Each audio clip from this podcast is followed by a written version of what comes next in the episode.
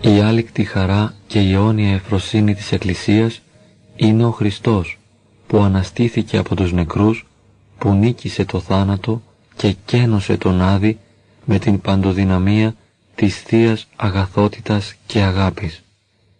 Η χαρά και η εορτή της Ορθοδοξίας είναι η χαρά και η εορτή της Αναστάσεως του Σταυρωμένου Χριστού. Χαρά και εορτή εν τη Αναστάση ή μετά την Ανάσταση. Και γνωρίζουμε πόσο η χαρούμενη εμπειρία της Αναστάσεως διαποτίζει και διαμορφώνει την ορθόδοξη ευσέβεια και ζωή, την πίστη και το ήθος και με πόση ένταση εορτάζεται και πανηγυρίζεται σε κάθε ορθόδοξη λειτουργία και σε όλη την έκταση του λειτουργικού χρόνου. Η Ανάσταση είναι η αρχή και η εικόνα της καινής κτίσεως και της αιώνιας ζωής, εκείνου που η Εκκλησία ονομάζει «όγδοη ημέρα της δημιουργίας». Είναι δηλαδή η αρχή της ζωής έξω από το χρόνο, σημείο του μέλλοντα αιώνα, της βασιλείας του Πνεύματος, όπου ο Θεός θα είναι τα πάντα εν πάση.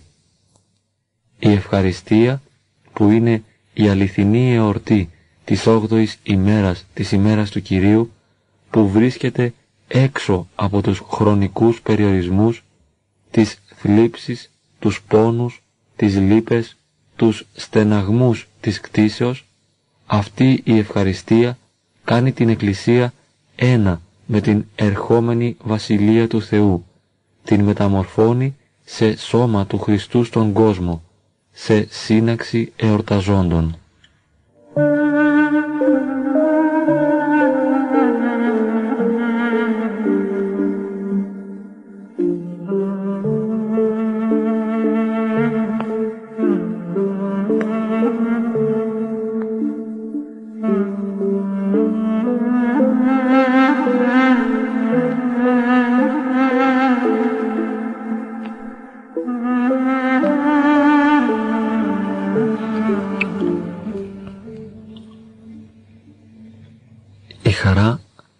Στοιχείο που μπορούμε να το καθορίσουμε και να το ερμηνεύσουμε αντικειμενικά, αλλά γεγονός που το κοινωνούμε και το γευόμαστε.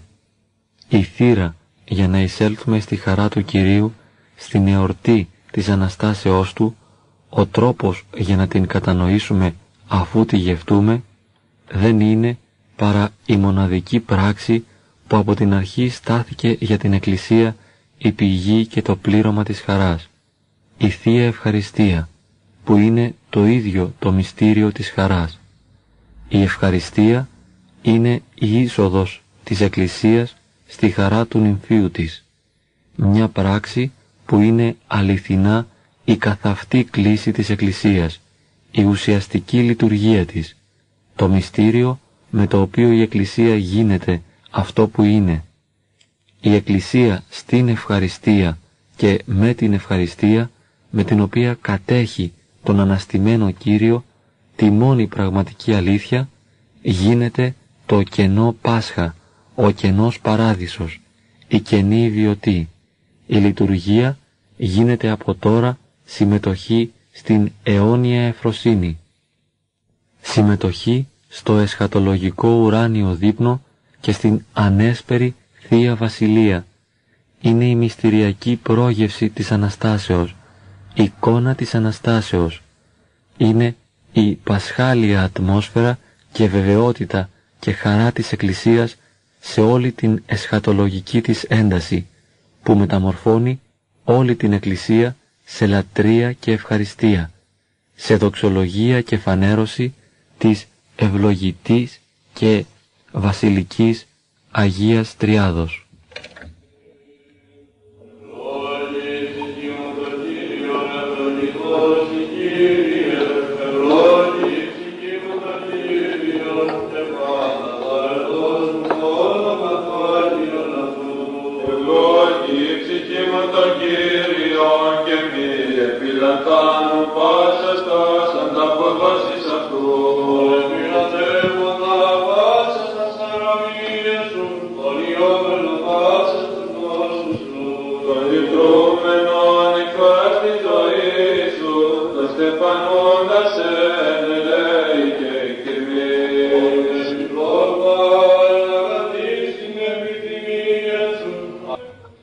Τον πέμπτο τόμο της Φιλοκαλίας διαβάζουμε ένα μικρό κείμενο του Κάλιστου και Ιγνάτιου των Ξανθόπουλων.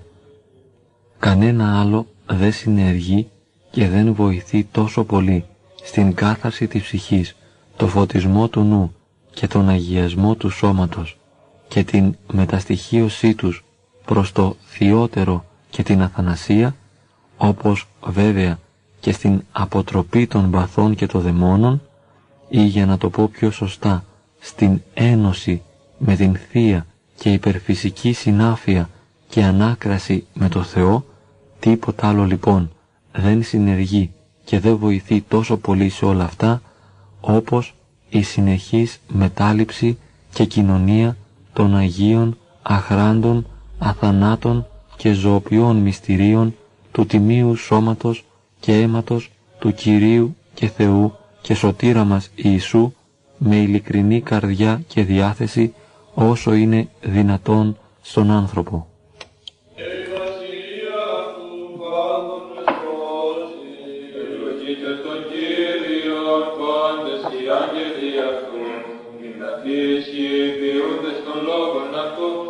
ακούσε της φωνής των λόγων αυτών.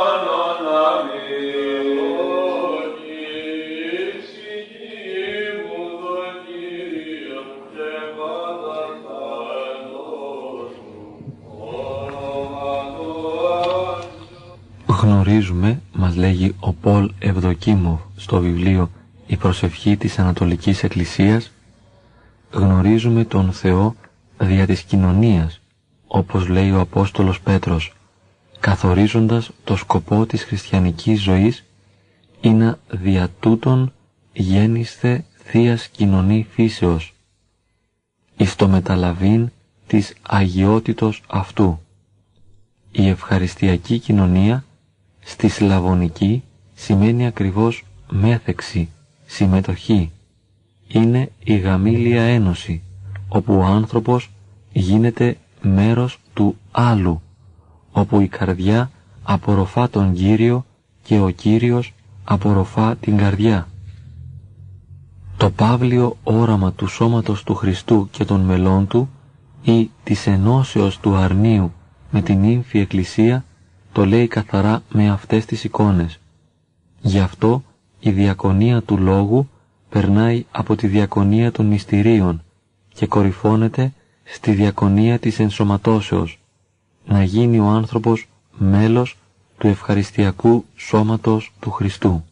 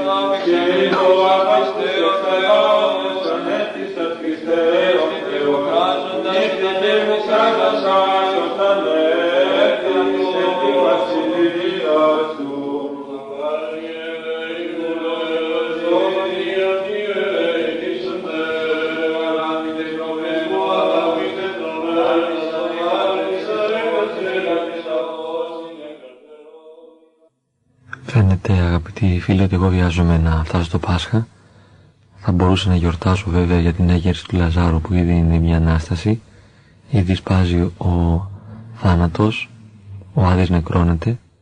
Αλλά νομίζω ότι κάθε Κυριακή έχουμε Ανάσταση. Σε κάθε Θεία Λειτουργία έχουμε Ανάσταση και πραγματικά η Εκκλησία μας δεν μπορεί να μετατοπιστεί από αυτό το κέντρο. Μεγάλη χαρά υπάρχει ακόμη και στο γεγονός της Μεγάλης Πέμπτης, της Μεγάλης Παρασκευής, του Μεγάλου Σαββάτου.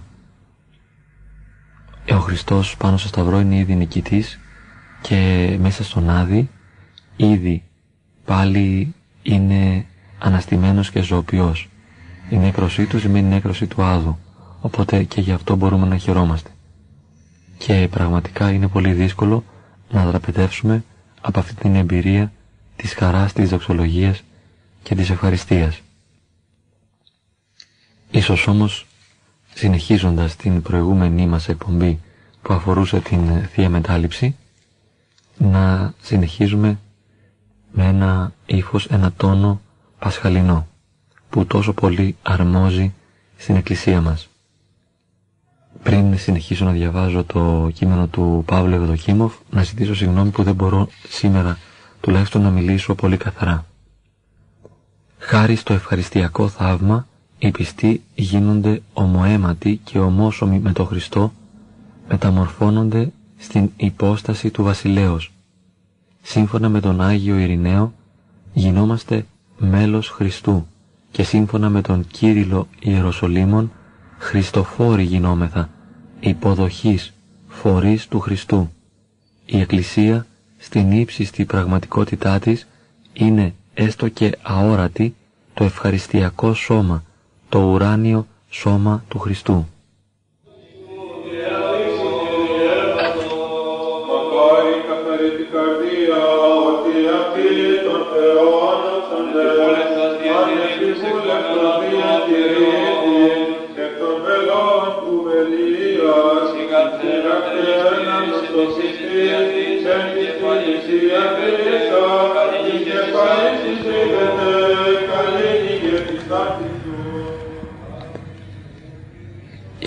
Διδασκαλία των πατέρων είναι πολύ ξεκάθαρη και ομόθυμη. Η ευχαριστία ονομάζεται φάρμακο αθανασίας, με την πιο δυνατή έννοια του όρου, διότι ο πιστός συμμετέχει υποστασιακά στον Κύριο και δέχεται το σπόρο της αιώνιας ζωής. Πράγματι, μια ευχή πρώτης Θείας Κοινωνίας υπογραμμίζει το πιο βασικό. Μη εις κρίμα μη γέννητο τα Άγια Ταύτα, αλυσίασιν και κάθαρσιν και αγιασμόν ψυχήστε και σώματος. Τη στιγμή που μεταδίδει τη Θεία Κοινωνία, ο ιερεύς λέγει «Εις άφεσιν αμαρτιών και η ζωήν αιώνιον». Στο σημείο αυτό πρέπει να αποβάλουμε ριζικά ένα συχνό επιχείρημα που είναι όμως μια παρεξήγηση. Τα λόγια του Αποστόλου Παύλου «Δοκιμαζέτο δε άνθρωπος εαυτόν και ούτως εκ του άρτου εστιέτο και εκ του ποτηρίου πινέτο, ο γάρ εστίων και πίνων αναξίως κρίμα εμ' αυτό εστίει και πίνει». Να το μεταφράσουμε, θέλει να ερμηνεύσει εδώ ο Ευδοκίμοφ τα λόγια του Αποστόλου Παύλου, ας δοκιμάζει ο άνθρωπος τον εαυτό του και έτσι να τρώει τον άρτο και να πίνει από το ποτήριο, γιατί εκείνος που τρώει και πίνει ανάξια, κρίμα ε, τρώγει και πίνει. Ακόμη και το κείμενο της διδαχής ή της Άγιος εστίν ερχέστο ή της ουκ εστίν μετανοήτο. Αυτά δεν αναφέρονται στην ηθική κατάσταση που είναι πάντοτε τρωτή, αλλά στην ακιδεία, στην επιπολαιότητα της πίστεως και της συμπεριφοράς του ανθρώπου που της λείπει η διάκριση και το λατρευτικό δέος μπροστά στο μυστήριο. Είχαμε κάνει αναφορά στην προηγούμενη μας εκπομπή σε αυτό το χωρίο του Αποστόλου Παύλου ας δοκιμάζει ο άνθρωπος τον εαυτό του πριν να μεταλάβει και όπως μας έλεγε τότε ο μοναχός νεόφυτος καυσοκαλυβίτης δεν σήμαινε να βλέπει ο άνθρωπος αν είναι άξιος πράγματι όχι για να μεταλάβει δοκιμαζέ το σήμαινε να ετοιμαστεί. Ο άνθρωπος να έχει την κατάλληλη προετοιμασία δηλαδή. Και εδώ με έναν ανάλογο τρόπο ερμηνεύει το χωρίο ο θεολόγος Ευδοκίμοφ λέγοντας ότι δεν αναφέρεται στην ηθική κατάσταση του ανθρώπου που πάντοτε αυτή η κατάσταση είναι τρωτή αλλά στην ακιδεία τη βαρεμάρα δηλαδή την πνευματική ανία την επιπολαιότητα της πίστεως και της συμπεριφοράς του ανθρώπου που του λείπει η διάκριση και το λατρευτικό δέος μπροστά στο μυστήριο. Το να μην γνωρίζει δηλαδή ο άνθρωπος τη σοβαρότητα και τη σημασία του μυστηρίου στο οποίο πρόκειται να συμμετάσχει. Αυτό είναι το σωστό νόημα της προτροπής του Αποστόλου Παύλου. Πριν από την Θεία Κοινωνία ο ιερεύς εκφωνεί τα Άγια της Αγίης και όλοι πλησιάζουν διακηρύττοντας «Εις Άγιος, εις Κύριος Ιησούς Χριστός». Η βαθιά συνέστηση της αμαρτωλότητας «Ον πρώτος είμαι εγώ» των αμαρτωλών συνδυάζεται με τη χαρμόσυνη πίστη σε εκείνον που καλεί και περιμένει τον κάθε ένα για να τον θεραπεύσει και σύμφωνα με την έκφραση του Θεοδωρήτου Κύρου να τον κάνει να εισέλθει στην ηθική κοινωνία. Ο Άγιος Αμβρόσιος εκφράζει σωστά την πατερική διδασκαλία. Όποιος είναι ανάξιος να κοινωνεί κάθε μέρα θα είναι ανάξιος και για μια φορά το χρόνο. Το ξαναλέμε μια φράση του Αγίου Αμβροσίου. Όποιος είναι ανάξιος να κοινωνεί κάθε μέρα θα είναι το ίδιο ανάξιος και για μια φορά το χρόνο. Και ο Άγιος Κύριλλος Αλεξανδρίας γράφει για τον εαυτό του «Δοκιμάσας δε τα κατεμαυτόν, ουκ άξιον όντα βλέπω. Πότε τίνην άξιος έσυ, ήγαρ μέλης αή καταπτωίστε της ολισθήμασιν, ολισθένων δε ουκαν ποτέ παύσει». Η ευχαριστία δεν είναι η ανταμοιβή για τους καλούς έχοντας. Δεν είναι ανταμοιβή για τους καλούς έχοντας, αλλά η αληθινή τροφή για όποιον πεινάει και διψάει και ξέρει ότι χωρίς τροφή θα πεθάνει πνευματικά. Είναι το πιο ισχυρό φάρμακο αθανασίας, το αντίδοτο στο θάνατο και ακόμα η χαρμόσυνη κοινωνία της αγάπης, ο εορτασμός της. Ο Άγιος Σημεών ο Νέος Θεολόγος το λέει σε μια θαυμαστά περιεκτική φράση. Όποιος μετανοεί ειλικρινά και με ολόκληρη τη ζωή του κλαίει πικρά για την αναξιότητά του, αυτός είναι στα αλήθεια άξιος να συμμετέχει κάθε μέρα στα Θεία Μυστήρια, από την αρχή ακόμα της μετάνοιάς του και της μεταστροφής του.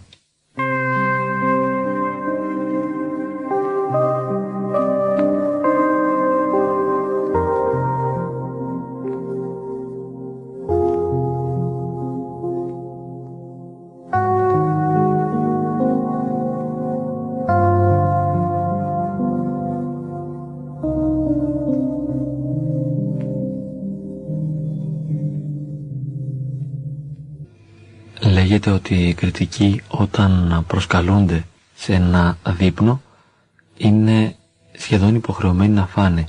Αν αυτό δεν το κάνουν, τότε ο οικοδεσπότης που τους προσκάλεσε παρεξηγείται. Γι' αυτό σχεδόν όλοι τους προτρέπουν και τους υποχρεώνουν τους καλεσμένους να φάνε. Άλλωστε έχουν γίνει τόσες ετοιμασίες.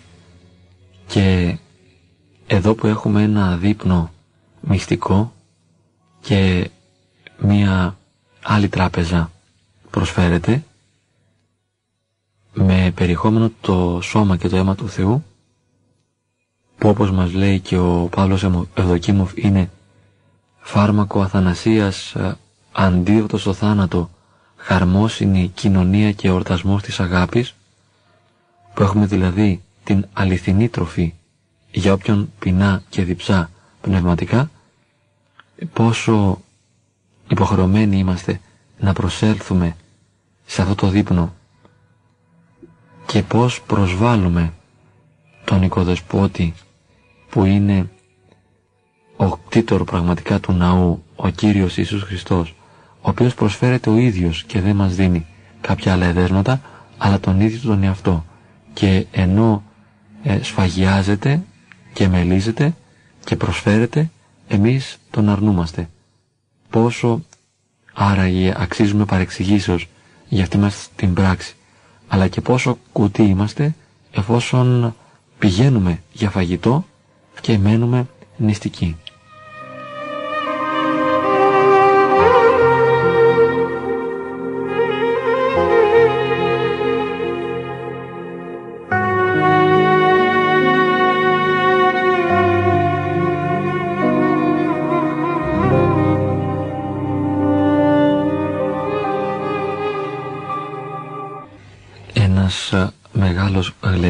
Πνευματικός που διασκέδαζε πραγματικά και χαιρόταν είναι ο Παπα-Νικόλας ο Πλανάς, Άγιος πλέον, ο οποίος, όπως μας λέει ο, ο βίος του, επί 50 συνεχή έτη λειτουργούσε καθημερινά από τις 8 το πρωί μέχρι τις 3 το μεσημέρι.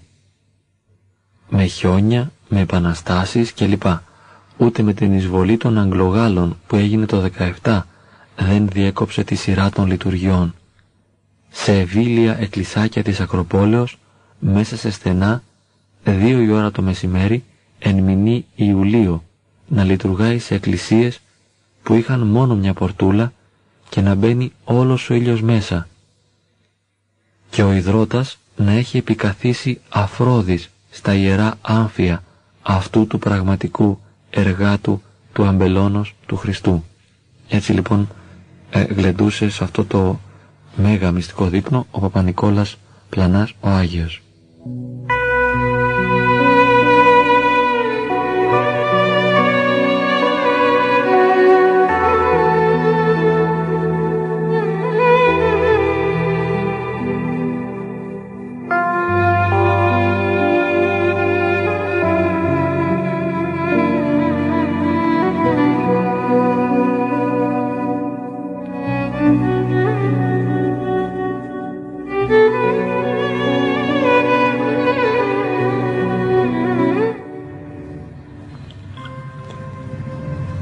Ο Άγιος Ιωάννης ο Χρυσόστομος. Είναι ανάγκη να μάθουμε το θαύμα των μυστηρίων. Τι είναι, γιατί δόθηκαν και ποια είναι η ωφέλεια του πράγματος. Είμαστε ένα σώμα και μέλη του Κυρίου μας Ιησού Χριστού από τη σάρκα Του και τα οστά Του. Όσοι είναι μοιημένοι ας παρακολουθήσουν τα λεγόμενα. Λοιπόν, για να μην γίνουμε ένα σώμα μόνο κατά την αγάπη, αλλά και στην κυριολεξία να αναμειχθούμε με τη σάρκα Του, μας έδωσε να γίνει τούτο με την τροφή που μας χάρισε, για να δείξει τον πόθο που έχει για μας. Δηλαδή, για να μην γίνουμε ένα σώμα μαζί Του μόνο κατά την αγάπη, αλλά για να αναμειχθούμε στην κυριολεξία με τη σάρκα Του, μας έδωσε την τροφή για να δείξει τον πόθο που έχει για μας και έτσι ανέμιξε τον εαυτό του με μας και ζήμωσε το σώμα του με το δικό μας για να γίνουμε ένα σαν σώμα ενωμένο με την κεφαλή.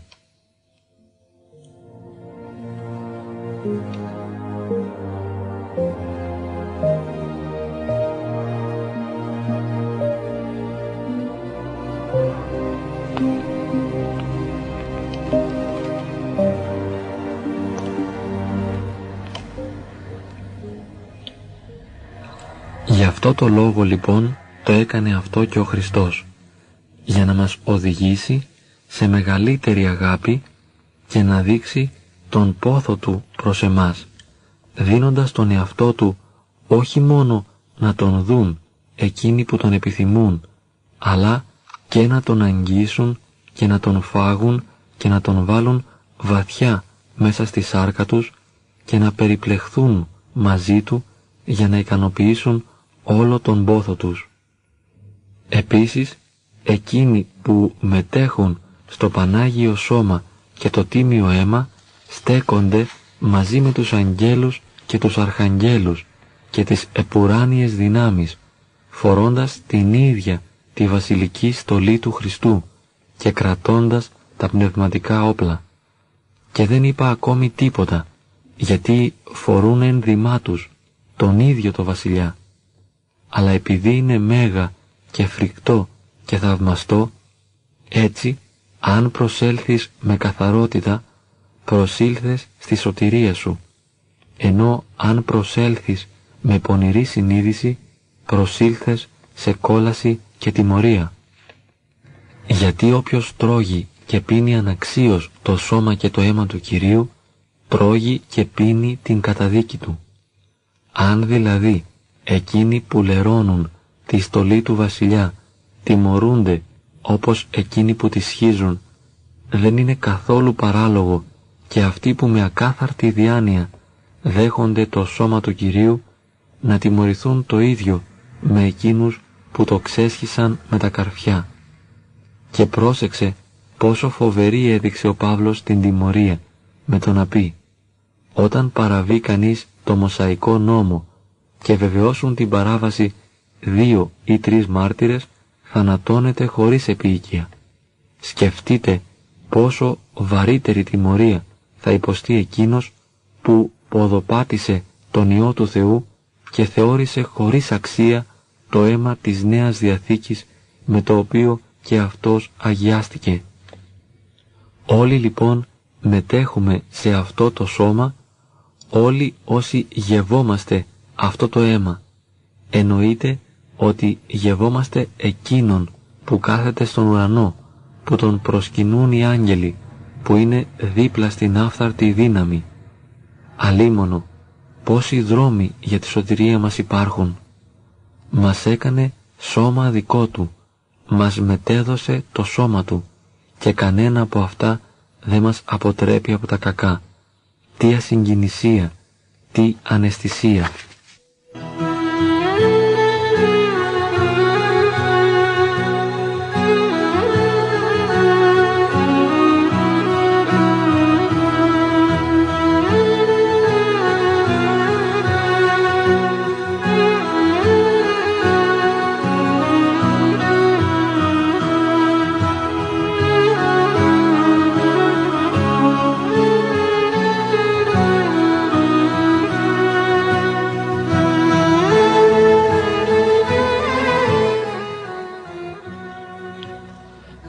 Σημειώσουμε από το κείμενο που διαβάσαμε πριν την φράση πόσο βαρύτερη τιμωρία θα υποστεί εκείνος που ποδοπάτησε τον Υιό του Θεού και θεώρησε χωρίς αξία το αίμα της Νέας Διαθήκης με το οποίο και αυτός αγιάστηκε.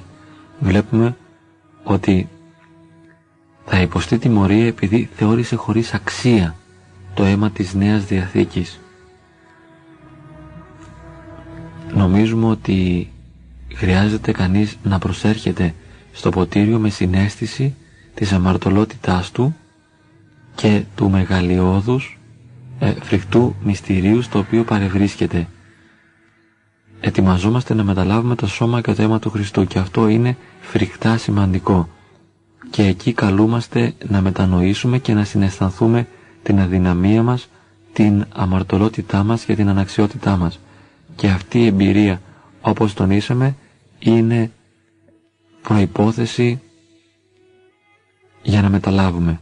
Όχι τόσο η αναμαρτησία μας, η τήρηση κάποιων κανόνων συμπεριφοράς. Όχι τόσο αυτό, όσο η συνέστηση της αναξιότητος και της μετάνοιας.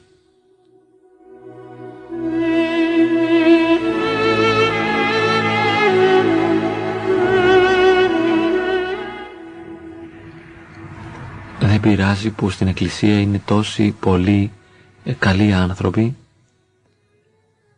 συνεσταλμένοι, ήσυχοι, ήρεμοι, καθώς πρέπει, πάρα πολύ μετρημένοι, σε εισαγωγικά συντηρητικοί. Δεν πειράζει.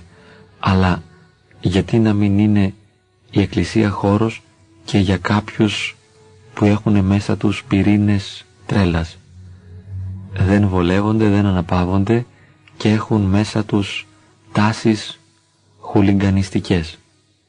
Να θυμηθούμε λίγο τους οπαδούς του Ολυμπιακού εχθές. Σε μερικά σημεία εχθές τους ζήλεψα. Δεν ξέρω αν μπορώ να σας μεταφέρω το γιατί. Γιατί αυτοί είναι φανατικά πιστοί στην ομάδα τους και πραγματικά θα λέγαμε χωρίς λόγο. Ή καλύτερα, η πίστη τους αυτή είναι πέρα από το λόγο, εφόσον και οι ίδιοι, εάν αναζητήσουν λίγο, θα βρουν ότι δεν έχουν πραγματικούς λόγους αντικειμενικούς για να υποστηρίξουν αυτή τη συγκεκριμένη ομάδα. Απλώς, συμμετέχοντας, παρακολουθώντας τα μάτς, ταυτίζονται με τους παίκτες της ομάδας τους και έτσι μπορούν και αυτοί να νικούν ή να χάνουν, κυρίως να αγωνίζονται, να χαίρονται και να λυπούνται μέσα από το παιχνίδι. Και επειδή ζουν τόσο έντονες εμπειρίες μέσα από αυτά τα ποδοσφαιρικά παιχνίδια ή τα παιχνίδια του μπάσκετ, γι' αυτό δένονται με την ομάδα, πιστεύουν σε αυτήν, αφιερώνονται σε αυτήν και την βάζουν ε, πάνω και από την πατρίδα τους. Όπως το είδαμε αυτό με τους ο, οπαδούς του ΠΑΟΚ και του Παναθηναϊκού, οι οποίοι έβαλαν την ομάδα τους πάνω από την πατρίδα τους. Γιατί άραγε αυτοί να έχουν τόσο πάθος που πιστεύουν σε τι άραγε, σε μια ομάδα. Και εμείς που πιστεύουμε στο Θεό να μην έχουμε καθόλου πάθος. Και να μην βάζουμε αυτή την πίστη σε πρώτη μοίρα. Ακόμη αυτοί λυπήθηκαν τόσο πολύ επειδή έχασε η ομάδα τους που κατέβηκαν κάτω και τα έσπασαν στον Πειραιά. Ε, εμείς ε, δεν κατεβαίνουμε και δεν τα σπάμε, σίγουρα. Αλλά πόσο σημαντική είναι για μας η συμμετοχή μας στην πίστη και στη λατρεία. Είδαμε ότι αυτοί δεν αστείευονται, θα γίνει χαμός, λέει, θα χυθεί αίμα κλπ. Και πραγματικά τα έσπασαν. Αυτό σημαίνει ότι αυτή η πίστη είναι υπαρξιακό γεγονός, είναι γεγονός ζωής. Τους συγκλονίζει, τους κατέχει, μετέχουν πραγματικά, μεταμορφώνονται, είναι ένα γεγονός εμπειρικό, υπαρξιακό, δυνατό, έντονο, ενώ εμάς μας χαρακτηρίζει μια χλιαρότητα. Και σίγουρα δεν θα μπορούσαμε ας πούμε να σπάσουμε βιτρίνες αλλά θα μπορούσαμε να σπάσουμε τον εγωισμό μας. Ε, θα μπορούσαμε να κάνουμε περισσότερη νηστεία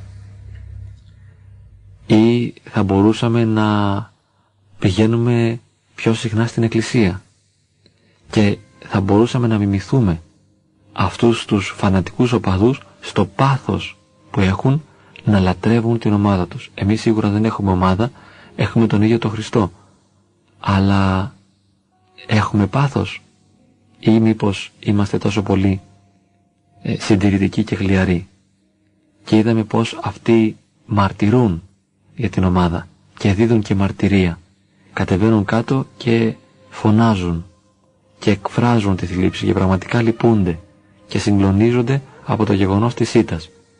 Εμείς πόσο συγκλονιζόμαστε από το γεγονός της προσωπικής μας αμαρτίας; Αυτοί μαρτύρησαν την ομάδα και με την άλλη έννοια, δηλαδή δίνουν μαρτυρία ότι υπάρχει η ομάδα, ότι υπάρχουν οι οπαδοί και δέχονται να συλληφθούν ή να φάνε ξύλο προκειμένου να ε, πούν ότι υπάρχουν και να εκφράσουν τα βιώματά τους. Εμείς δεν φανερωνόμαστε, αλλά είμαστε κρυφοί, ούτε δεχόμαστε να μας συλλάβουν, να πονέσουμε και να χάσουμε κάτι για αυτή μας την πίστη.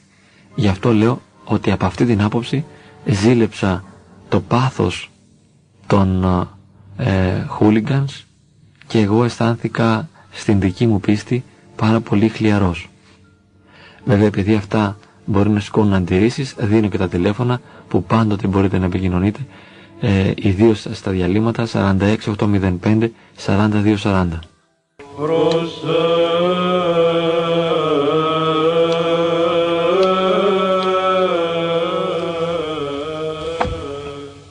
Από το βιβλίο του Ηρωδιακόνου Νεοφύτου Καυσοκαλυβίτου διαβάζουμε ώστε το δοκιμαζέ το εαυτόν του Αποστόλου Παύλου ας διορθώνει καθώς και ο, ο Θείος Χρυσόστομος το ερμηνεύει και απλώς αντί του ας δικαιώνει τον εαυτό του εννοείται. Δοκιμαζέ το εαυτόν. Σημαίνει δηλαδή ας διορθώνει κανείς τον εαυτό του και να μην τον δικαιώνει. Πραγματική δικαίωση είναι όχι μόνο με την πίστη όπου ενεργείται με τα έργα της αγάπης αλλά και με μετάνοια και εξομολόγηση. Λέγε γάρση πρώτος λέγει τες αμαρτίες σου. Λέγε τες αμαρτίες σου για να δικαιωθείς και δίκαιος είναι όποιος με πρωτολογία γίνεται κατήγορος του εαυτού του ώστε το δοκιμάζει αυτόν δεν δηλεί τίποτε άλλο παρά το δόκιμον δεκτικών άξιον τον εαυτό του να κάνει, καθώς κάπου και ο θείος Χρυσόστομος το δοκιμαζέ το εαυτόν αντί του διορθούστο το ερμήνευσε. Ομοίως και ο Κύριλλος Αλεξανδρίας αντί του δόκιμον και λελαμπρισμένον αποτελεί το. Διότι το να αποφεύγει κανείς τάχα από ευλάβεια την κοινωνία των θείων μυστηρίων είναι αληθινά ένα σκέπασμα της αμέλειας. Θεός εγγίζον εγώ ημί και ού Θεός πόροθεν.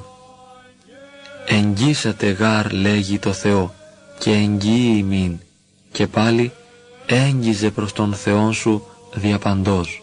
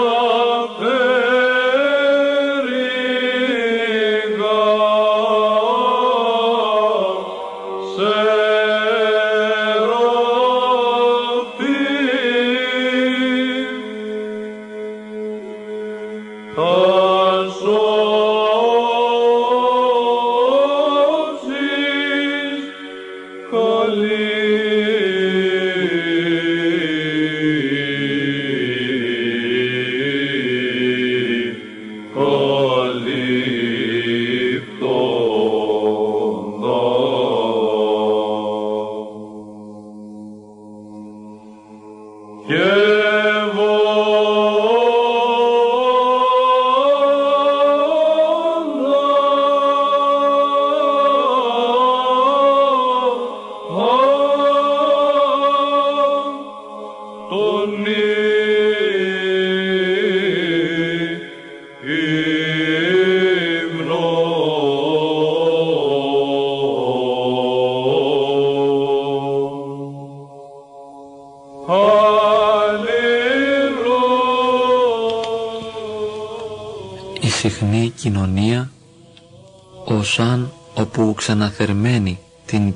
Την ψυχρότητα της ψυχής, καθώς προείπεν ο Θείος Κύριλλος, και ξανακενουργώνει την προσοχή.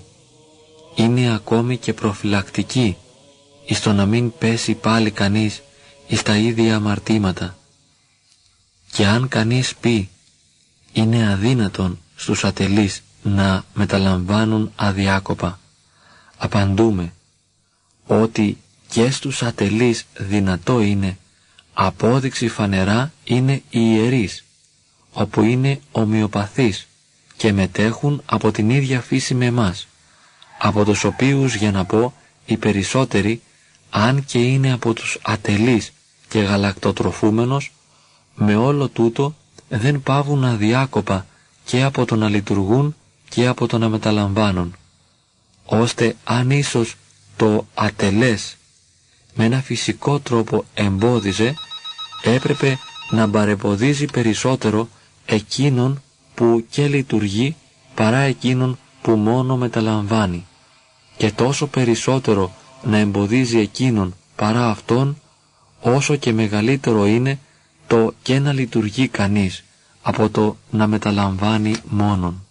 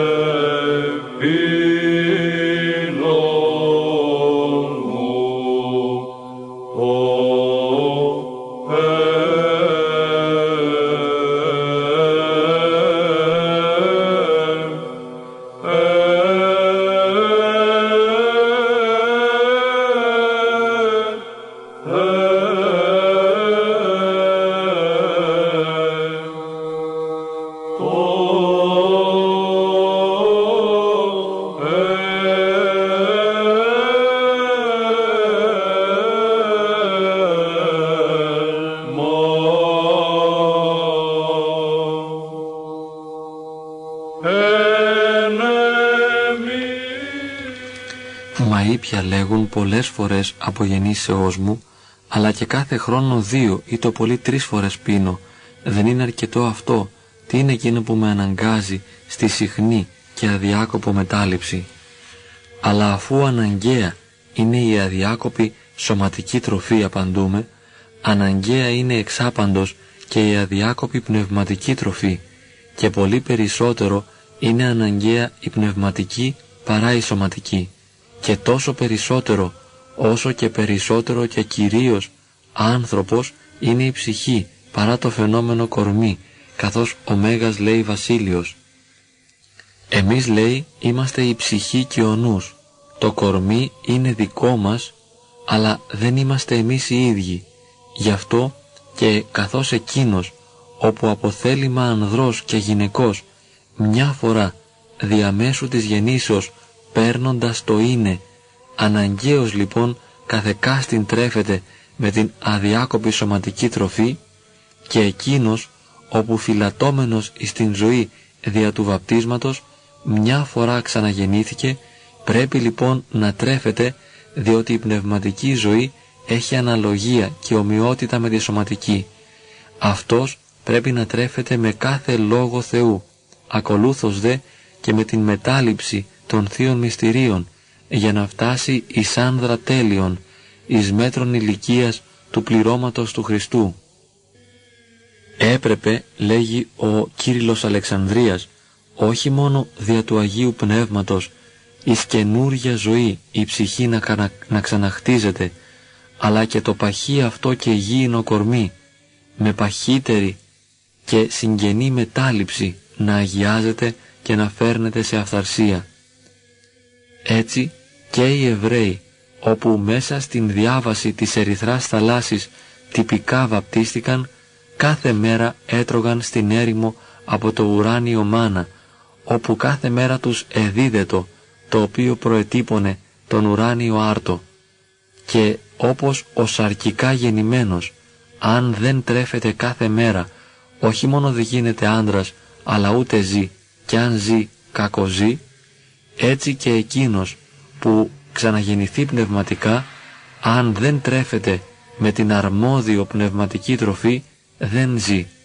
Γιατί, καθώς στους προπάτορες είπε ο Θεός, όποια μέρα φάτε από το απαγορευμένο ξύλο με θάνατο θέλετε αποθάνει, έτσι και σε μας εξεναντίας λέγει, όποια μέρα δεν φάτε από το ξύλο της ζωής, με θάνατο θέλετε αποθάνει.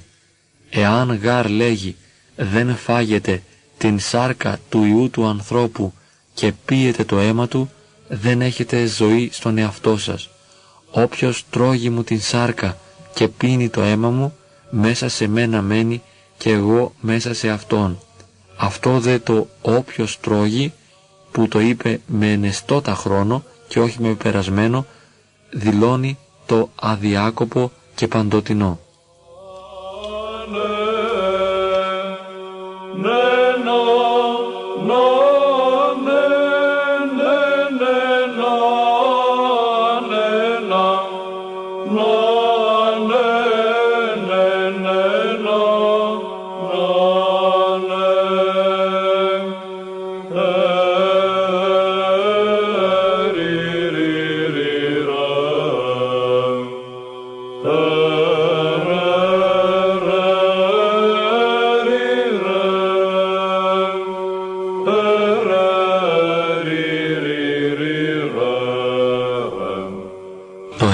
Χριστού μας καθαρίζει και την συνείδηση από κάθε αμαρτία και από νεκρά έργα. Καθαρίζει δε όχι όπως λέγουν μερικοί επειδή μόνο χύνεται αλλά και επειδή πίνεται και ραντίζει τις καρδιές μας καθώς λέγει ο Απόστολος γιατί δεν είπε απλώς και καθαρμένη αλλά εραντισμένη τα σκαρδία σας από συνείδηση πονηρά με το αίμα δηλαδή καθώς παραπάνω είπε του Χριστού φαναρώνοντας ότι όχι απλώς αλλά ραντιζόμενοι με αυτό τας σκαρδίας έτσι καθαριζόμαστε γιατί το αίμα που χύθηκε για όλους είναι φανερό ότι και για αυτούς που σταύρωσαν τον Κύριο και τον λόχευσαν εξεχήθη αλλά δεν ωφελήθηκαν γιατί δεν ήπιαν από αυτό το αίμα το οποίο εκχύθηκε. Μας λέγει λοιπόν ο ιεροδιάκονος Νεόφυτος Καυσοκαλυβίτης ότι ε, δεν αρκεί η έκχυση του αίματος του Χριστού για τη σωτηρία μας αλλά πρέπει να πιούμε από αυτό και να ραντίσουμε τις καρδιές μας με αυτό το αίμα του Κυρίου και Θεού μας. Αν για τη συγχώρηση των αμαρτιών είναι αρκετή μόνο η μετάνοια τότε χωρίς κανένα σκοπό λοιπόν πέθανε ο Χριστός. Αν δε μόνο η χύσης του αίματος του αρκεί του κάκου λοιπόν πίνεται, όντας δυνατόν καθ' υπόθεση να γίνεται η ανάμνηση του Κυρίου, κομματιάζοντες μόνο τον άρτον και ευλογούντες μόνο το πορτίριο. Αλλά ο Απόστολος θέλει υπή, προστάζει με βρώση και με πόση να καταγγέλουμε το θάνατο του Κυρίου. Καλός, αλλά ο Κύριος απέθανε για να δώσει το σώμα του να το φάγομεν και το αίμα του να το πίωμεν, όχι απλώς και χωρίς λόγο, αλλά καταρχάς διασυγχώρηση αμαρτιών, διαμέσου των οποίων ο θάνατος βασιλεύει εις ημάς, κατά δεύτερον δε δια ζωήν αιώνιων και δια την καταχάριν θέωσιν.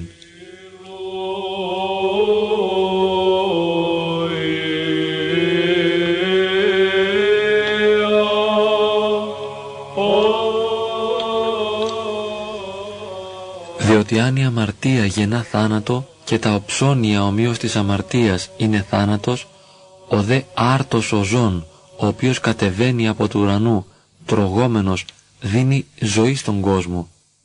Εάν γαρ λέγει δεν φάγετε την σάρκα του Ιού του ανθρώπου και πίετε το αίμα του, δεν έχετε ζωή στον εαυτό σας. Λέγει δε ζωή εκείνη η οποία αναιρεί τον θάνατο που γεννά την αμαρτία. Την θανατηφόρο λοιπόν αμαρτία ανερών έτσι δίνει την ζωή στον κόσμο ώστε με το να αναιρείται η θανατηφόρος αμαρτία συνερείται και ο θάνατος που γεννά την αμαρτία.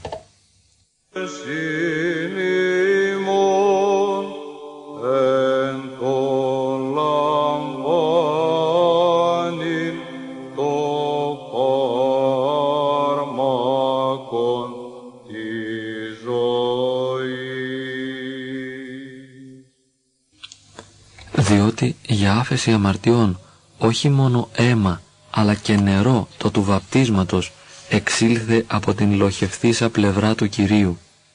Αλλά καθώς το νερό όπου εξεχήθη όχι απλώς κι όποιον να είναι καθαρίζει από την λέρα της αμαρτίας, ούτε αυτούς τους κατηχούμενους, αν και αυτοί δεν κλάψουν και δεν μετανοήσουν και δεν βουτυχθούν μέσα σε αυτό και δεν λουστούν. Έτσι, ούτε το αίμα απλώς εκχυνόμενο δεν καθαρίζει τους πιστούς αν δεν τον πιούν.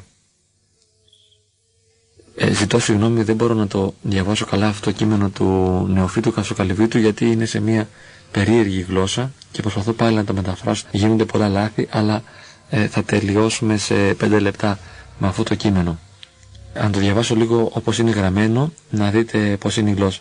Αμητή θέλουση υπή εις τα του Θείου Ιακώβου του Χρυσοστόμου, όπου λέγουσιν εις την Θείαν Λειτουργίαν, ύστερα από την ευλογίαν και των αγιασμών των τιμίων δώρων, ώστε να γένωση εις εκείνος όπου μεταλαμβάνουσι διαφωτισμόν ψυχής, διασυγχώρησιν αμαρτιών και πρωτήτερα από την Κυριακή προσευχή του τέστη πρώτου Πάτερ ημών προσεύχεται ο Θείος Χρυσόστομος ταύτα καταξίωσόν μας να μεταλάβομεν τα επουράνια σου και φρικτά μυστήρια ταύτης της ιεράς και πνευματικής τραπέζης με καθαράν συνείδησιν δια άφεσιν αμαρτιών δια συγχώρησιν πλημελημάτων.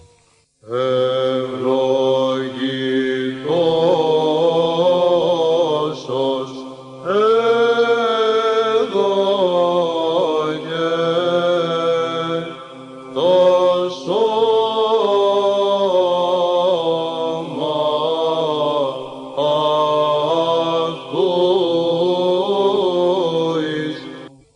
Αυτά τα ίδια λέγει και ο, Μεγα, ο Μέγας Βασίλειος στη λειτουργία του.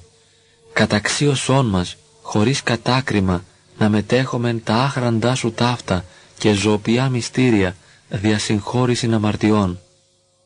Δεν φωνάζουν αυτό το ίδιο και εκεινέ ευχέ Βασιλείου και Χρυσοστόμου επεριμεταλήψεως και αφήνω την λειτουργία του Μάρκου και Πέτρου των Αποστόλων όπου και αυτά τα ίδια ε, προσεύχονται. Εγώ δε και μέσα στην Κυριακή προσευχή βρίσκω τη συγχώρηση των αμαρτιών όπου δίδεται ύστερα από την δόση του επιούσιου άρτου. Τον άρτων ημών των επιούσιων δώσιμην σήμερον και άφεση μην τα οφειλήματα ημών. Άρτος επιούσιος όπως ερμηνεύουν οι ιεροί θεοφόροι πατέρες είναι ο άρτος ο ζών ο οποίος από του ουρανού καταβαίνει και δίνει ζωή στον κόσμο και όπως λέγει ο Κύριλλος Αλεξανδρίας ο άρτος της ζωής τρογόμενος και το πόμα το θείον καθαρίζει αμαρτίας.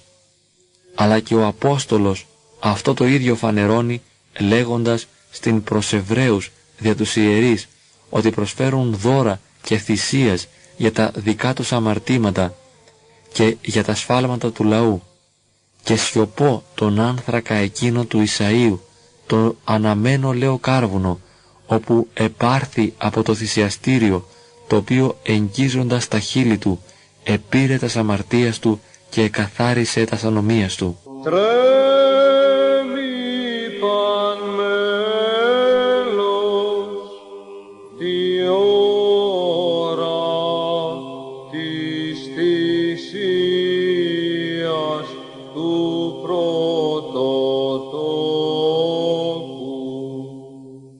δε, λέγει ο Απόστολος, είναι τύποι και συνέβησαν έτσι σε εκείνους.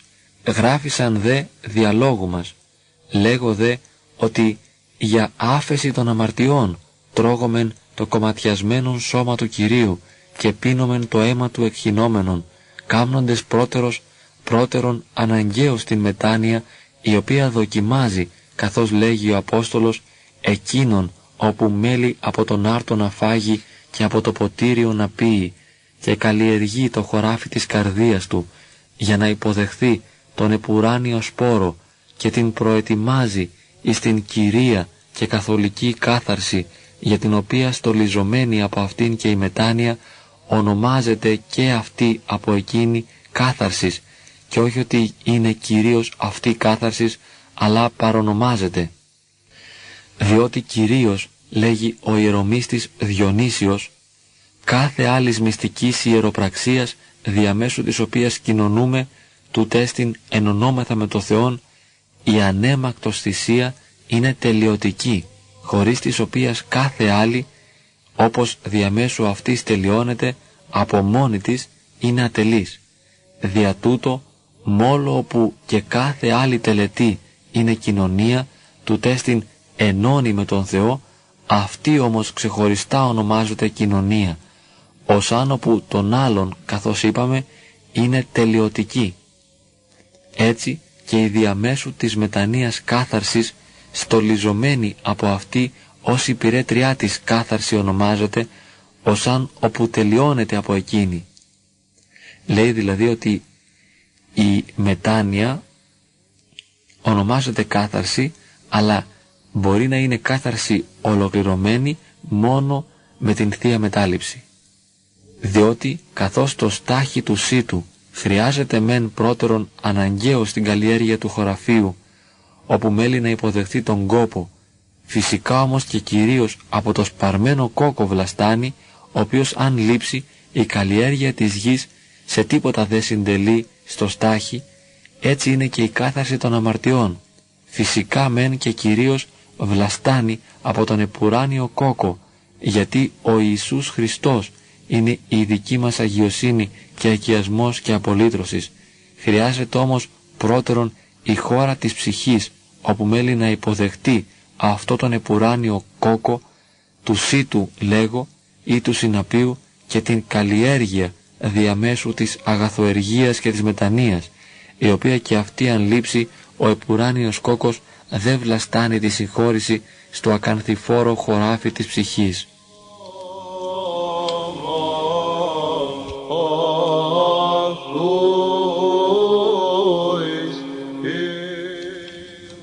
Ζητούμε συγγνώμη φίλοι για την ε, δυσκολία του κειμένου και για τα λάθη τα οποία κάνουμε. Νομίζω ότι ο πυρήνας ε, αυτών που διαβάσαμε είναι ότι χωρίς την Θεία Μετάληψη, την ε, κοινωνία του σώματος και του αίματος του Χριστού, ο άνθρωπος δεν μπορεί να τελειωθεί και κάθε άσκηση, ακόμα και η μετάνοια ή οποιοδήποτε άλλο μέσον παραμένει ε, ανολοκλήρωτο και δεν μπορεί να μας λυτρώσει και να μας σώσει.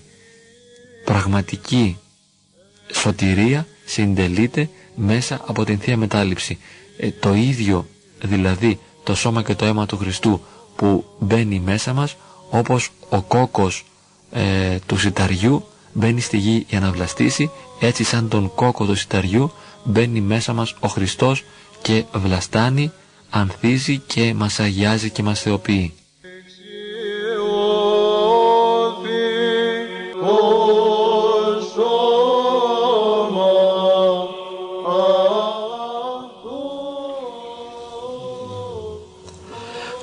Άγιος Ιωάννης ο Δαμασκηνός λέγει «Επειδή είμαστε διπλοί και σύνθετοι, πρέπει και η γέννηση να είναι διπλή, επίσης και η τροφή μας να είναι σύνθετη. Η γέννηση λοιπόν μας δίνεται με το νερό και με το πνεύμα. Η τροφή είναι αυτός ο ίδιος ο άρτος της ζωής, ο Κύριος μας Ιησούς Χριστός που κατέβηκε από τον ουρανό.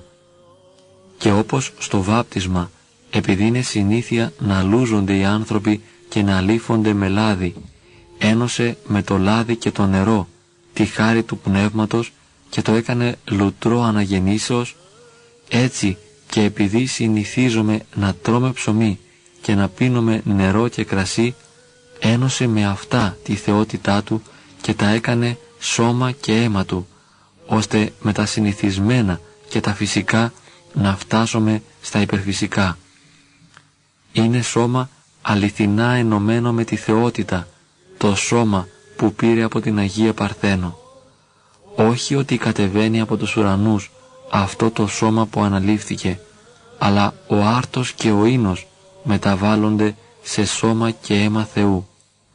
Αν ερωτάς για τον τρόπο πώς γίνεται αυτό, σου αρκεί να ακούσεις ότι δια Πνεύματος Αγίου. Όπως από την Αγία Θεοτόκο δια Πνεύματος Αγίου δημιούργησε ο ίδιος τον εαυτό του σάρκα ο Κύριος και τίποτε άλλο δεν γνωρίζουμε εκτός ότι ο Λόγος του Θεού είναι αληθινός και ενεργής και παντοδύναμος ενώ ο τρόπος ανεξερεύνητος. Σε εκείνους λοιπόν που μεταλαμβάνουν αξίως και με πίστη χαρίζει άφεση αμαρτιών και ζωή αιώνια και γίνεται φύλαξη της ψυχής και του σώματος. Για εκείνους όμως που μεταλαμβάνουν ανάξια και χωρίς πίστη γίνεται για κόλαση και τιμωρία τους όπως και ο θάνατος του Κυρίου. Και δεν είναι ο άρτος και ο ίνος τύπος του σώματος και του αίματος του Χριστού μη γέννητο αλλά το ίδιο το σώμα του Χριστού θεωμένο και το ίδιο το αίμα μου. Η σάρκα μου, λέει ο Κύριος, είναι αληθινή τροφή και το αίμα μου είναι αληθινό ποτό.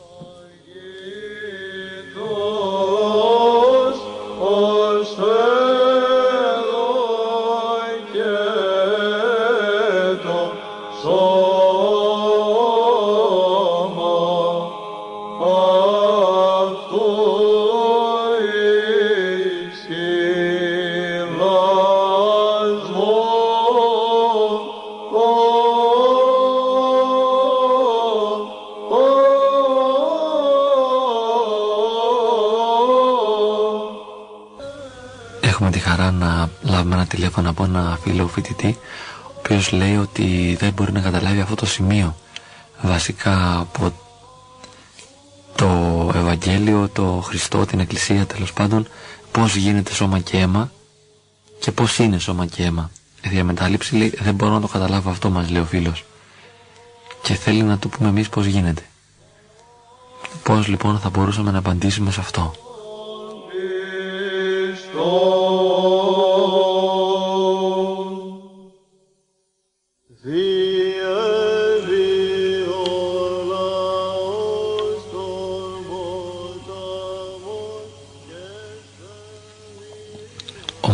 Όταν ανέβασα την ε, ψαλμοδία γέλασα. Ευτυχώς που υπάρχει αυτή η δυνατότητα να μπαίνει και η ψαλμοδία όπως έτσι για παράδειγμα.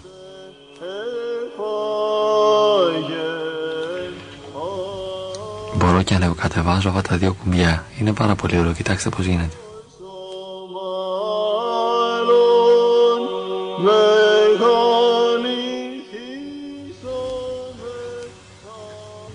μπορούσε αυτό το ανεβοκατέβασμα των κουμπιών να είναι η απάντηση στο φίλο κρατή.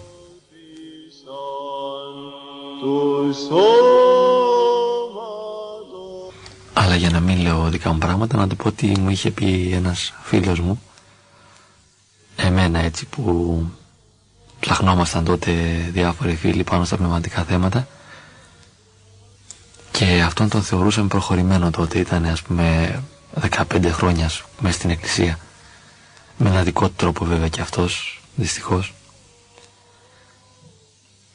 Ε, όταν του έκανα δύσκολες ερωτήσεις αυτός έκανε περίεργα πράγματα. Μία φορά ας πούμε που τον ρώτησα κάτι παίρνει ένα ποτήρι και το σπάει κάτω. Και λέει σε ένα φίλο μας μάζεψε το και ήταν και αυτό μια πολύ ωραία απάντηση. Έσπασε ένα ποτήρι. Θα μπορούσε να είναι και αυτό μια απάντηση στο ερώτημα του Αγατή πώς γίνεται ε, σώμα και αίμα του Χριστού; Μπορείς να πάρεις ένα ποτήρι να το πετάξεις κάτω ας πούμε.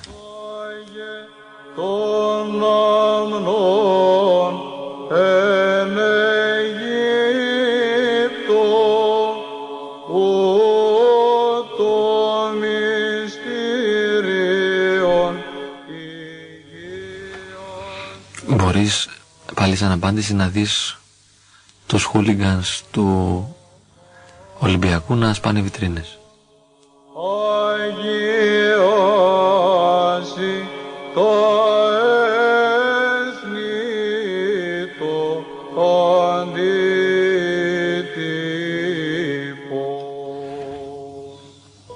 Αλλά επειδή τώρα ε, μιλάμε στο ράδιο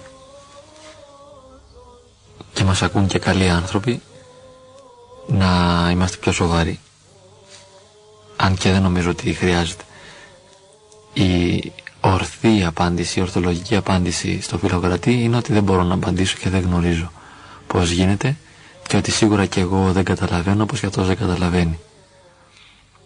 Πού είναι τώρα η διαφορά ανάμεσα σε εκείνον και σε μένα, αφού και οι δύο δεν καταλαβαίνουμε. Ότι εγώ μέχρι σε ενός σημείου και σε κάποιον βαθμό έχω αφήσει να με καταλάβει το μυστήριο. Είμαι θύμα του μυστήριου δηλαδή. Έχω παραδοθεί σε αυτό.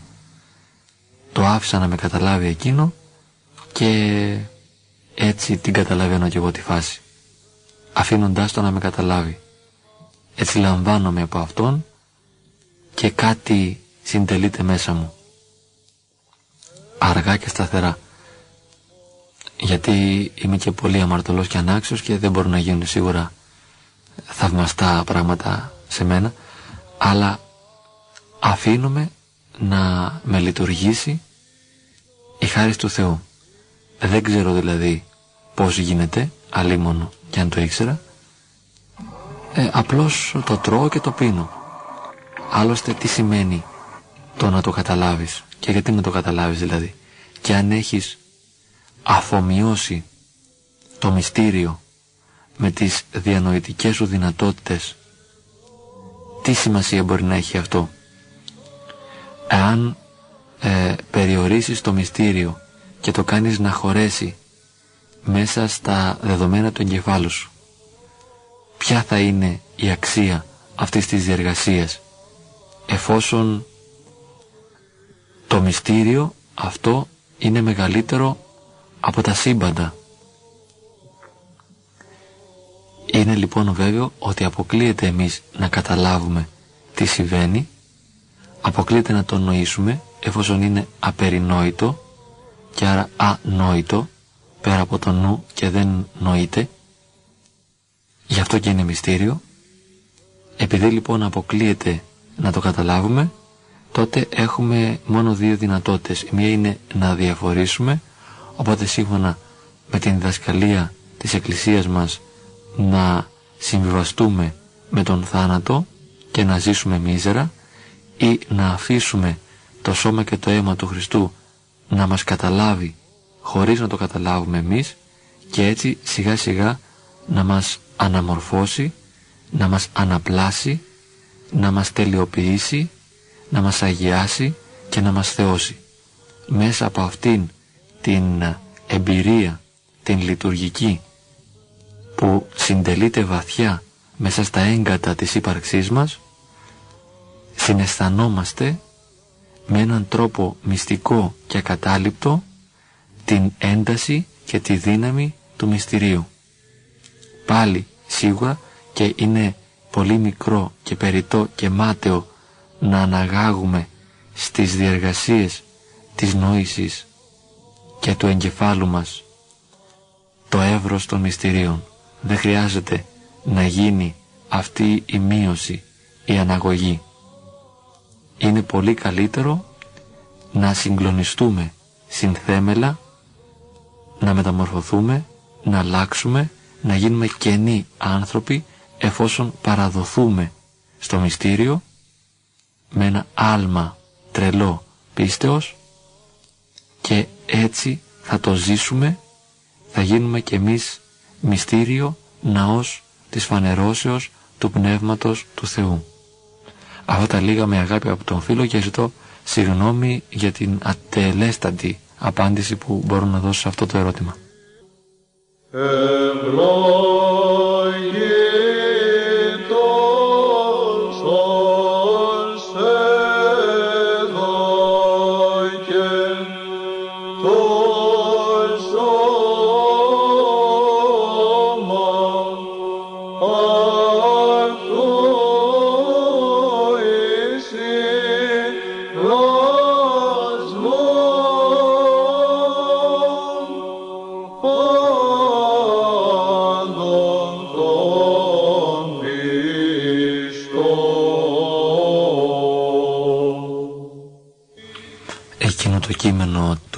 Αγίου Ιωάννου του Δαμασκήνου που διαβάσαμε συνεχίζεται για λίγο ακόμα ως εξής. Είναι σώμα και αίμα Χριστού που συναρμόζει την ψυχή και το σώμα μας.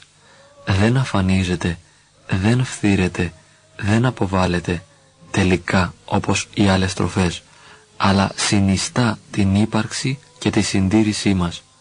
Καθαρίζει κάθε ρήπο, μας παίρνει χρυσάφι νοθευμένο και μας καθαρίζει με την πύρωση που ξεχωρίζει το γνήσιο από τις προσμίξεις για να μην κατακριθούμε στην μέλουσα ζωή μαζί με τον κόσμο. Γι' αυτό καθαριζόμαστε και ενωνόμαστε με το σώμα του Χριστού και με το πνεύμα του και γινόμαστε σώμα Χριστού. Αυτός ο άρτος είναι η απαρχή του μέλλοντος άρτου, ο οποίος είναι ο επιούσιος, γιατί το επιούσιος σημαίνει ή τον μέλλοντα, δηλαδή του μέλλοντος αιώνος, ή τον άρτο που λαμβάνουμε για τη συντήρηση της υπάρξεώς μας.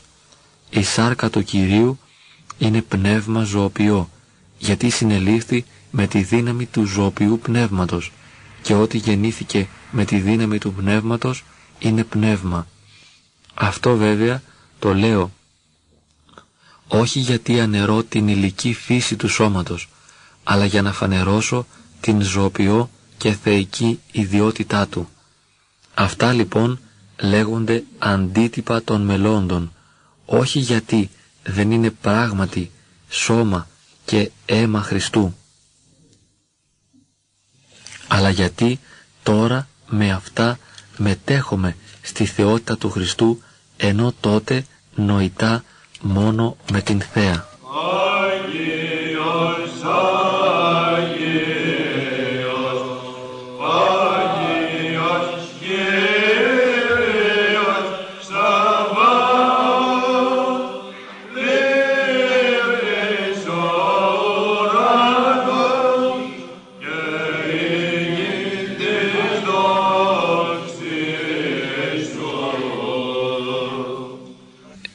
Αγαπητοί φίλοι, τόσες φορές έχουμε πει ότι είναι πολύ καλό να μεταλαμβάνουμε καθημερινά, είναι δυνατόν, εφόσον θα εκκλησιαζόμαστε καθημερινά και θα σπρώχνουμε κι εμείς τους ιερείς μας να κάνουν συνεχείς ε, θείες λειτουργίες με τον πόθο μας και με το ζήλο μας. Αυτό είναι πάρα πολύ ωραίο, αλλά τώρα που είναι Μεγάλη Εβδομάδα, όπως και την άλλη φορά το είχαμε πει, κοιτάξτε να μην ε, τρέξουμε όλοι μαζί στην εκκλησία και σπρωχθούμε εκεί τελευταία στιγμή και κάνουμε μεγάλες φασαρίες, γιατί τα πράγματα είναι πάρα πολύ σοβαρά. Ε, όταν θα είσαι στην εκκλησία και θα θες να μεταλάβεις, μην βιαστείς να πας πρώτος, γιατί εκείνη την ημέρα που θα έχεις πάει εσύ, θα έχουν πάει και άλλοι πάρα πολλοί. Γι' αυτό περίμενε να κοινωνήσουν πρώτα οι άλλοι και μετά πας εσύ. Και σίγουρα εάν πας τελευταίος, θα είναι πιο όμορφα. Ρώτησε αυτόν που είναι μπροστά σου, μήπως θέλει να μεταλάβει. Αν σου πει ναι, περίμενε το να πάει πρώτα εκείνος. Μην περάσεις πρώτα, θα γίνει κομφούζιο. Θα συγχυστείς και μετά θα έχεις μεγάλο πρόβλημα. Λοιπόν, πολύ αργά, έτσι μαλακά, πάρε μαζί σου και ένα βιβλιαράκι από το βιβλιοπωλείο και της Μητρόπολεως για τη Θεία Μετάληψη, να έχεις την ακολουθία της Θείας Μεταλήψεως, να τη διαβάζεις και έτσι μέχρι να φτάσεις, μπορεί να κάνεις καμιά ώρα τη Μεγάλη Πέμπτη, δεν πειράζει, μια ώρα θα περιμένεις, θα διαβάσεις, θα ξαναδιαβάζεις αυτή την ακολουθία και θα είναι πολύ όμορφα. Μη σπρώχνεις λοιπόν και γίνεται χαμός και φασαρία μέσα στην εκκλησία εκεί με το Άγιο Δισκοπότερο και μετά νομίζουμε και ότι αυτό να έχουμε και παράσιτα όχι είναι ε, ο Θωμάς εδώ δίπλα που κάνει την εγγραφή και ακούγεται. Λοιπόν ε, ναι αυτό ήθελα να πω ότι να προσέξουμε λοιπόν να μην ε, κάνουμε φασαρία την ώρα της μεταλήψεως. Και τα παιδιά μας τώρα που το Πάσχα θέλουμε να μεταλάβουμε να μην τα πιέσουμε κι αυτά να κλαίνε και να τις ανοίγουμε το στόμα εκεί σαν τα σφάγια να τα έχουμε να, τα, να τους βάλουμε μέσα τη Θεία Μετάληψη για να τα σώσουμε πάλι με το ζόρι και με τη βία όπως τα βιάζουμε όλο το 24ωρο να τα βιάσουμε και εκείνη τη στιγμή. Καλύτερα να τα αφήσουμε να μην μεταλάβει ποτέ. Δεν χρειάζεται να μεταλάβει με το ζόρι απροετοίμαστο και μπορούμε να το προετοιμάσουμε λέγοντάς του τι είναι η Θεία Μετάληψη, ότι είναι ο Χριστούλης που θα το βάλει μέσα του και θα του δώσει χαρά και θα το φωτίσει και δεν είναι βέβαια χρυσοδοντάκι κάτι άλλο, αλλά είναι ο Χριστούλης ο ίδιος που θα μπει μέσα στο παιδάκι για να το βοηθήσει. Και έτσι, αν είναι προετοιμασμένο, θα θελήσει να το πάρει και θα το χαρεί πολύ. Αν όμως βιάσουμε το παιδί με το ζόρι, τότε σίγουρα θα το αποθήσει και θα είναι μια τραυματική εμπειρία γι' αυτό και θα το απομακρύνει από τη ζωή της Εκκλησίας. Γι' αυτό αφήστε καλύτερα να μην μεταλάβει καθόλου παρά να μεταλάβει με τη βία το παιδί. Και ευχόμαστε όλα να γίνουν σε ένα κλίμα ε, ειρήνης και αγάπης για να μην σκανδαλιστούμε εμείς οι πολλοί. Και γι' αυτό τα τηλέφωνά μας 46805 4240. Τώρα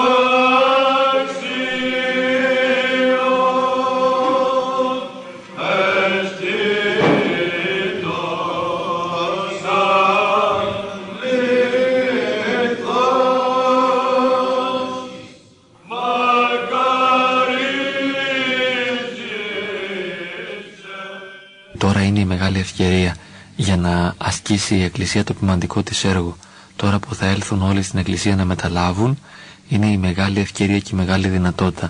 Ας κοιτάξουμε εμείς που ίσως είμαστε πιο κοντά στην Εκκλησία, να μην ε, τους διώξουμε, να δημιουργήσουμε ένα κατάλληλο περιβάλλον. Ενώ επίτροποι, ιερείς, ε, βοηθοί, καθαρίστες, καθαρίστρες κλπ.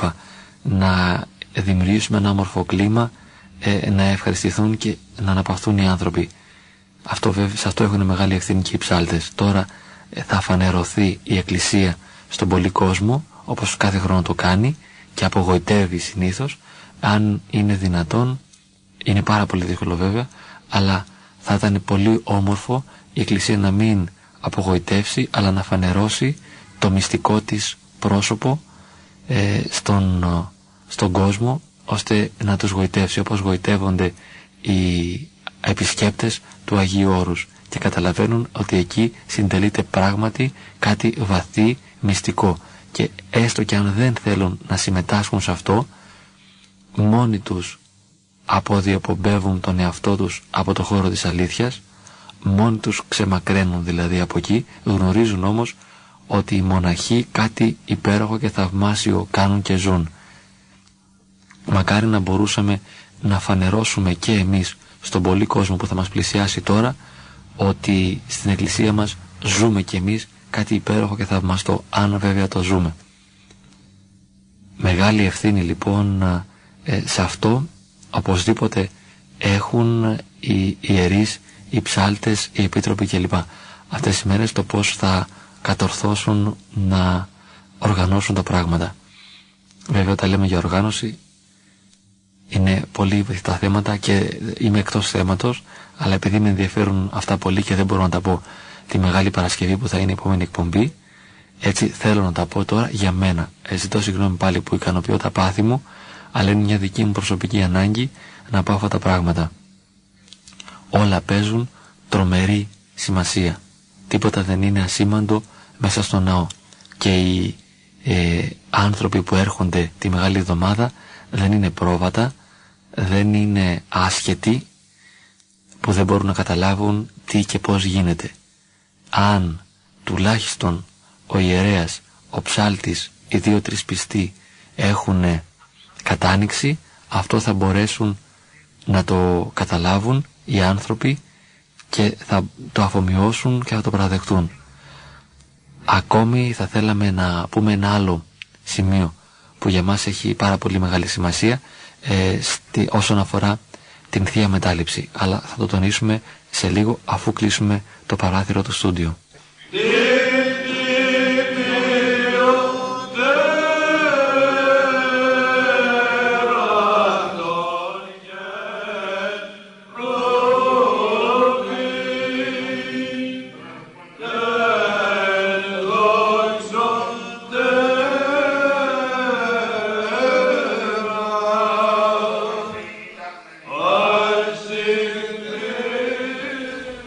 Εφόσον αγαπητοί φίλοι τυχαίνει να μιλάμε για τη Θεία Μετάληψη, να μπορούμε να μην τονίσουμε ότι αυτές τις μέρες που τόσος κόσμος θα μεταλάβει, πόσο σημαντικό είναι η ποιότητα του ίνου, θα λέγαμε και του άρτου, που προσφέρουμε στον κόσμο. Μιλάμε για τους ιερείς. Δηλαδή, η, η ποιότητα του ίνου είναι πάρα πολύ σημαντική. Όπως και, και η, η πυκνότητα πόσο κρασί και πόσο νερό. Θα μεταλάβουν ας πούμε 100-200 άνθρωποι που ίσως για μία φορά το χρόνο θα το κάνουν. Αν, αν η Θεία Μετάληψη είναι ε, άγευστη και άοσμη, αυτό είναι μια απογοήτευση σε αισθητικό επίπεδο. Ξέρουμε ότι αυτό δεν είναι πάρα πολύ σημαντικό βέβαια. Το μυστήριο τελεσιουργείται, ο Χριστός είναι παρόν, η μετάληψη σαφώς και είναι έγκυρη, αλλά λέμε τώρα ότι σε αισθητικό επίπεδο δεν μπορεί να αγγίξει τον άνθρωπο και να τον ε, κάνει να αισθανθεί ότι κάτι όμορφο και σημαντικό συμβαίνει.